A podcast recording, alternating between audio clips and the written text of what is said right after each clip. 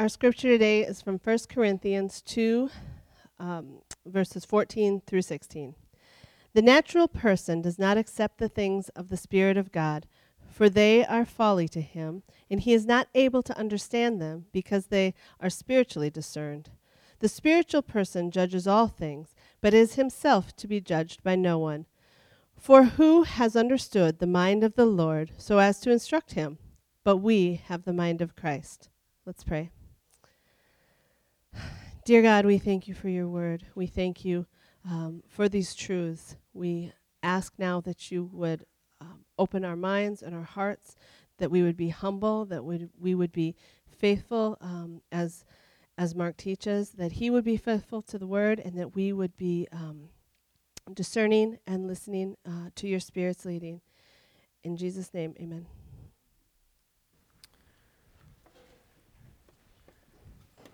Amen.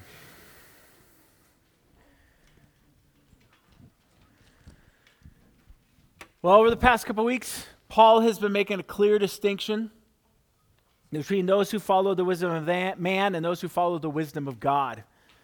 That the wisdom of God is the gospel message that only faith in Christ and trust in his shed blood will save us from the wrath of God for our sins. And the wisdom of man is that the rejection of that gospel message and trusting in one's own efforts for salvation.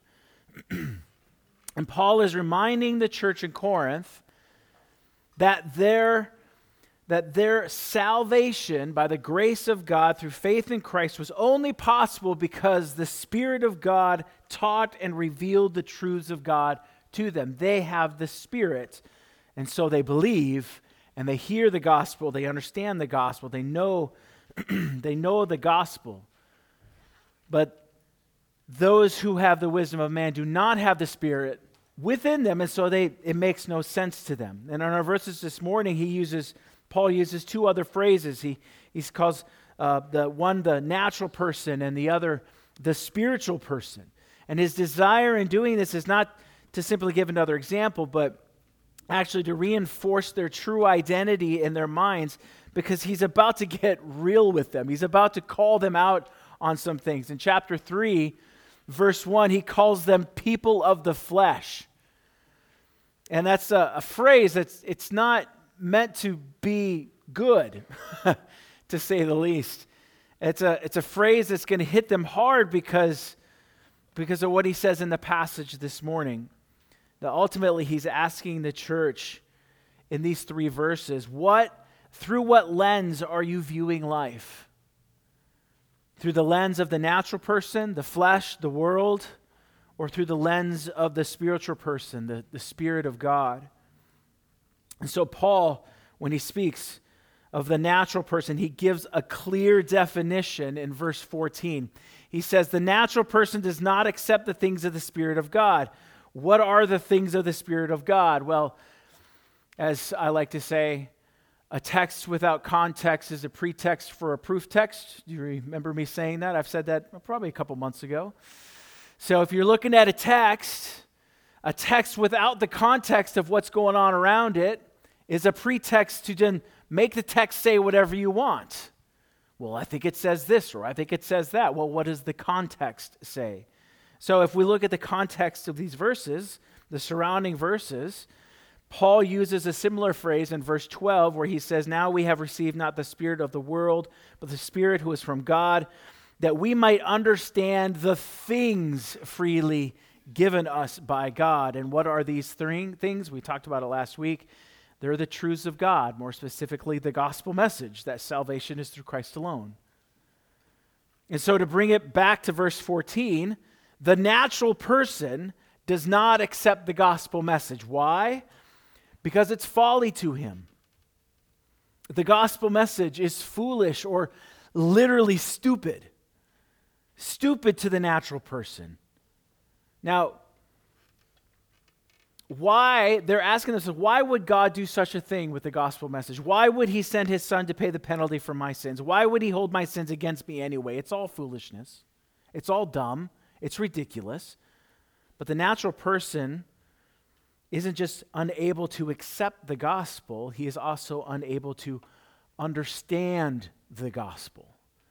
Now, one of the things I wanted to do, my, my youngest, Levi, is sick today, and um, he knows a little bit more German than I was, I do, and so I was going to have Albert come up. He was going to speak, Albert was going to interpret because I don't know what my son was saying in German. So just imagine somebody's up here and they're speaking a foreign language, and you don't understand what they're saying. What do you need? You need a translator. Hence, the wonderful Albert would come up and he would translate exactly what my son was saying so that we could all understand what is being said. So, when a natural person hears the gospel, it's as if he's hearing a foreign language with no one there to interpret. He's unable to understand the gospel message because the gospel message, according to Paul's words, according to, the, to, to 1 Corinthians, the gospel message is spiritually discerned when they attempt to examine the points of the gospel, that's what discernment means. You're examining it. When, you exa- when they examine the points of the gospel, even when they're told specifically the what's and whys and hows of the gospel, it's all gobbledygook to them. That's a very strong theological term. Gobbledygook. It makes absolutely no sense. Why? Because they're not spiritual. They don't have the Spirit of God in them to interpret for them, to teach them the things of God. But the spiritual person is different. The spiritual person judges all things, but is himself judged by no one. What things are being judged? And why is the spiritual person himself judged by no one? Well, the Paul, the word Paul uses here for judge in verse 15 is the same word that he uses for discerned in verse 14. To judge is to examine, to question the evidence in order to pass a judgment. And so, in the case of the natural person, he does not understand the things of the Spirit because they must be discerned or examined or questioned or judged with a spiritual lens. But the spiritual person judges all things now, here's that word again things. He judges all things. Well, what, is, what does that mean? What are these things? Well, they are the things of the Spirit, the gospel message. And so the spiritual person discerns or examines the gospel message and believes. But then there's that phrase, but is himself judged by no one. Now, I am how do I say this? I, am going to completely go against my seminary preaching professor who said that when you come up front, you need to know everything there is to know about this passage, and if you don't, then you need to act like it, which didn't really sit well, well with me at the time.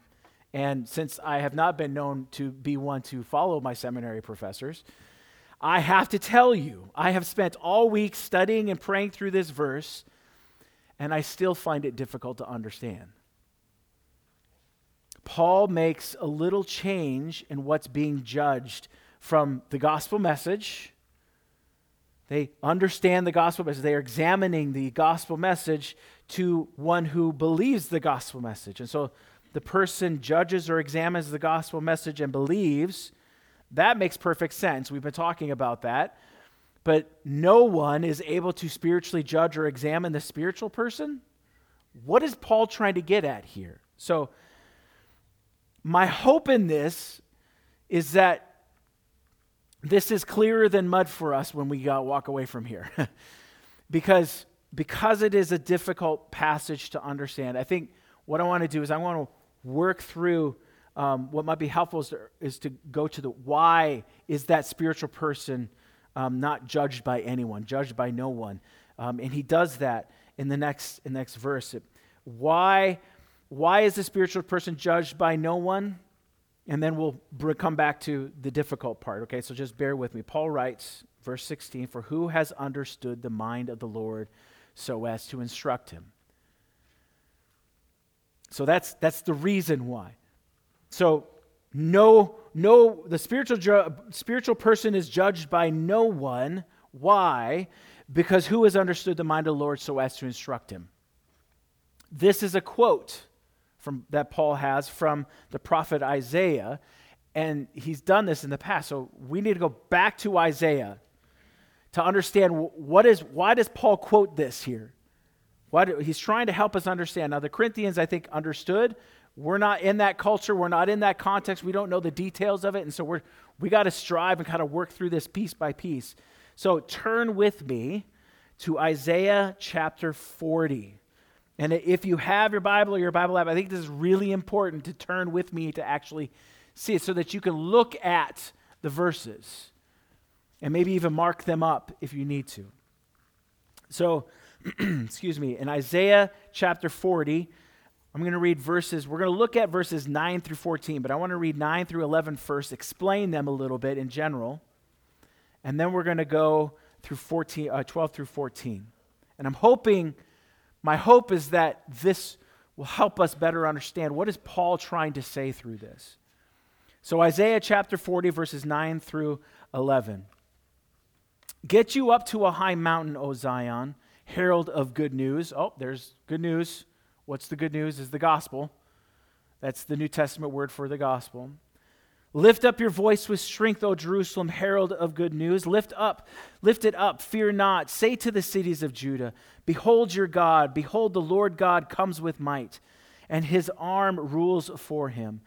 Behold, his reward is with you, and his recompense before you.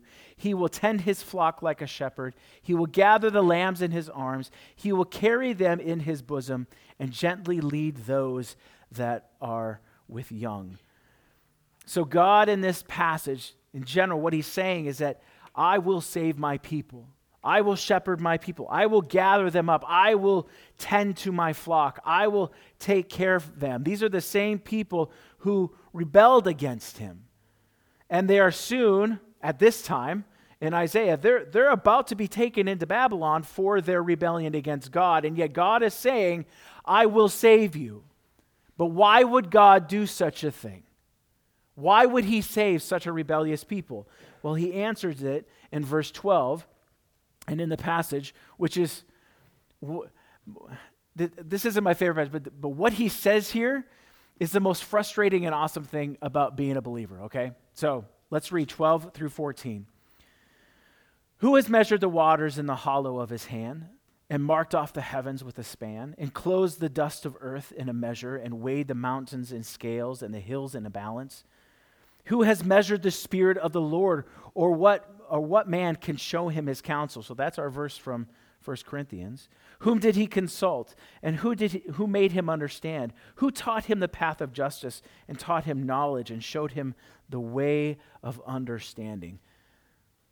What, what is trying, Isaiah is saying here, or what God is saying through Isaiah, is who can com- comprehend God's plan of salvation for Israel?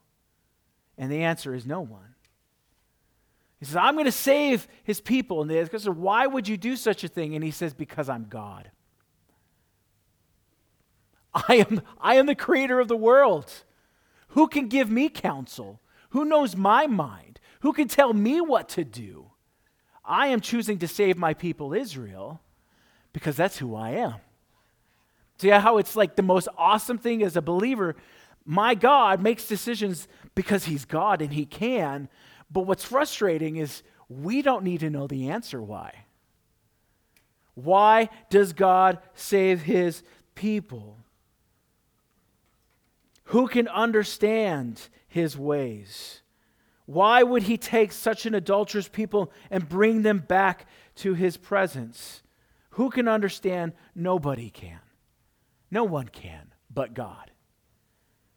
And so, to bring it back to 1 Corinthians 2:16, who is able to comprehend, who is able to understand God's plan of salvation through Christ crucified on the cross? Because if you go back to that passage and his quotation, for who has understood the mind of the Lord so as to instruct him? And in context, it's about salvation. Who can understand why God would bring us a rebellious people to him and save us by sending his son to die for our sins on the cross. Who is able to understand why he would do such a thing? And we would expect the same answer as in Isaiah no one. But then there's that awesome word, one of the most powerful words in Scripture, but. But we have the mind of Christ. So we, the spiritual people, Paul, Apollos, the teachers, the Christian uh, Corinthian believers, us today, we have the mind of Christ. Those who are spiritual no longer have the mind of the world. We have the mind of Christ.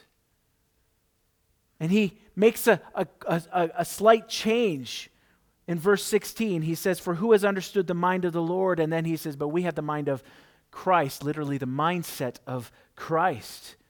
Meaning that the Christian thinks as Christ thinks, which is as the Lord thinks, because the Father and the Son are one. They have the same mind. Remember in the last passage, the Spirit knows the things of God? He's making a, a Trinitary argument here. We have the mind of Christ, and so because we have the mind of Christ, we have the mind of the Lord.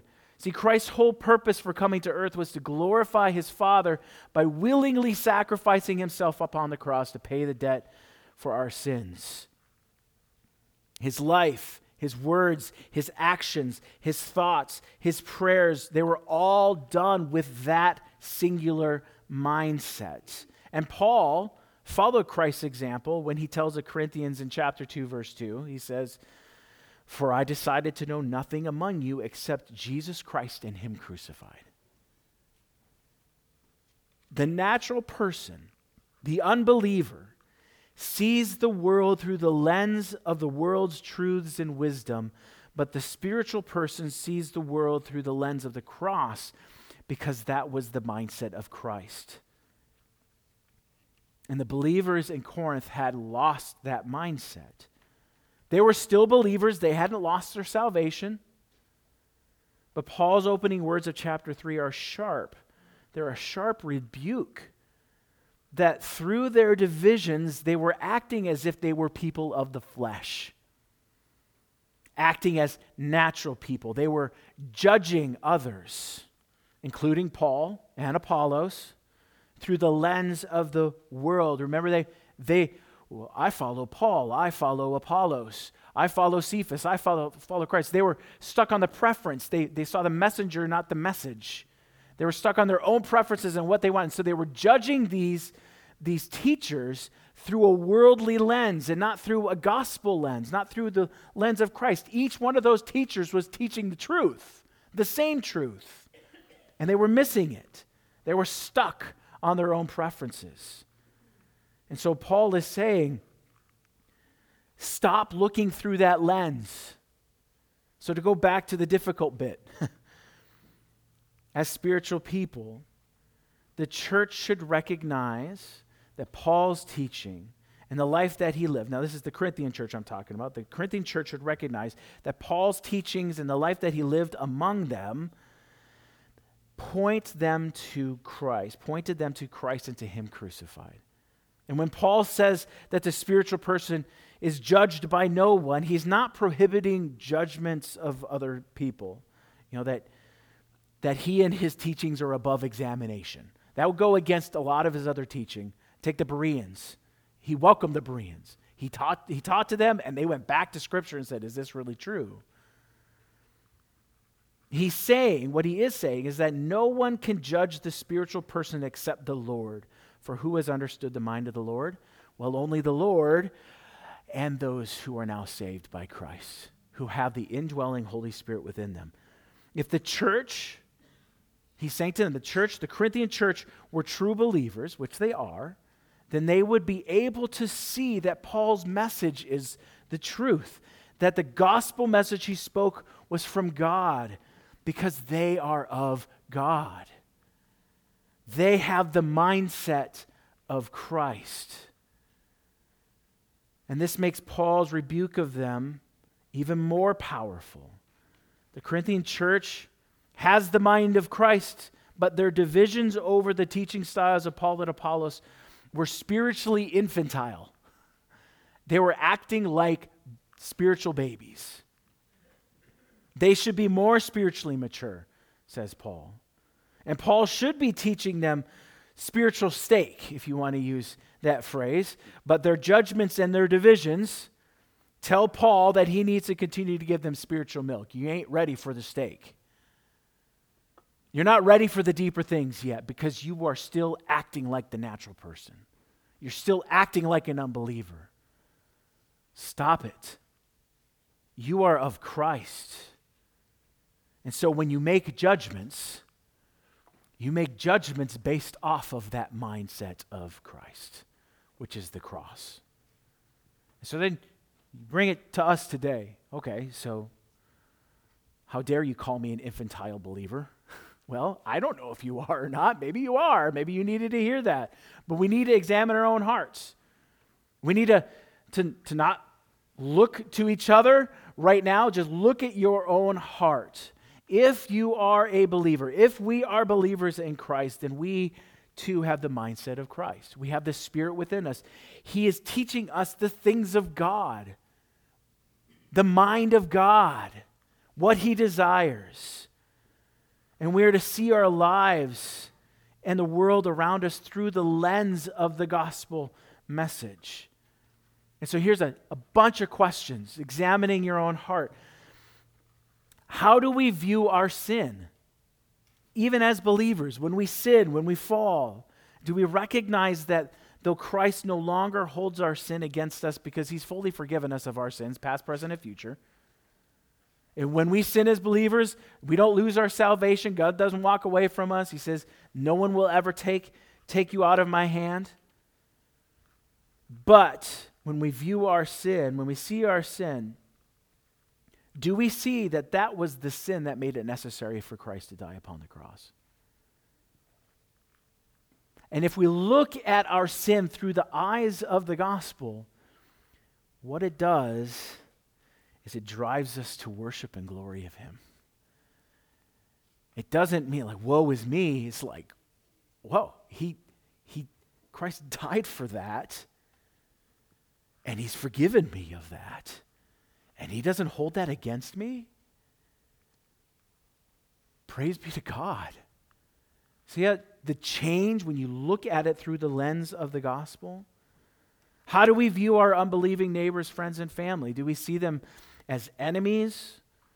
Or do we recognize them that we too were once in the same place? We were natural people who could not r- understand the gospel message. Do we recognize that their greatest need is Christ? Do we see them as people who are, are lost? That but for the grace of God, so go I? Do we pray for them? That God would send his spirit to them and save them? Do we view the people around us with the lens of the gospel? Do we view the events of the world around us as uh, what's going on and get discouraged? World War III. I don't know how many times I've heard that in the last week. We're, we're on the steps of World War III. Well, we might be. No one knows but God. So when we see the things that are happening in the world around us, whether it's in Israel or in Russia or in Europe or even like in our own neighborhood or in our own towns, our own country, do we see those events and we get discouraged, or do we recognize that an unbelieving natural world is going to act according to their nature? And that their greatest need is Christ. Do you know what would solve the conflict in Israel right now? Is if all the Palestinians and all the Israelites believed in Jesus. Now, I know that's idealistic. I understand, okay? But that's what they need. They need Christ. How do we view our church family? Are we like the uh, church in Corinth, where we allow our preferences to control us? We divide. Maybe we don't leave the church, but maybe friendships are broken or divided or changed because, you know, I don't know, wore the wrong shoes, color a carpet. You know, you listen to this teacher and I listen to this teacher, so I don't trust you anymore. Or do we see our church family through the mind of Christ, through the lens of the gospel, desiring to know only Christ and Him crucified, showing one another the grace and mercy that He showed us when He died upon the cross? And we've talked about divisions within the church. Divisions are not always a bad thing. They're not always a bad thing. But all too often in churches, divisions, they're silly. They're silly. Because we forget to view life through the gospel message, through the cross, through Christ crucified. The reality of our identity as the church, whether you're a little kid, whether you're 90 years old or older, if you are a believer in Christ, the truth is our identity is found in Him. We are His people, we are the church of God. And so we have the mindset of Christ, we have the mindset of the Lord who sacrificed Himself to save us. And so, my, my cry for myself and for us as a church, and I think, I think this is the, the call for, for, from, Paul, from Paul to the church in Corinth, too. May the cross of Christ be central in our lives and in our minds as his people. so easily we become distracted. So easily we get caught up in our, our own preferences, our own desires so often we get distracted by the enemy or by an unbelieving world that is losing their ever loving mind because they don't have control over things. But we know the one who is in control, and we know the solution and the answer is Christ. And so, are we willing? Are we willing to make the sacrifice to live as Christ lived? Wherever that may be and however it may be where we're at. But may the cross of Christ and Him crucified be central, central to us as we strive to be faithful to Him as His people. Father, I pray for your strength for us as a church. The things of this world can become overwhelming.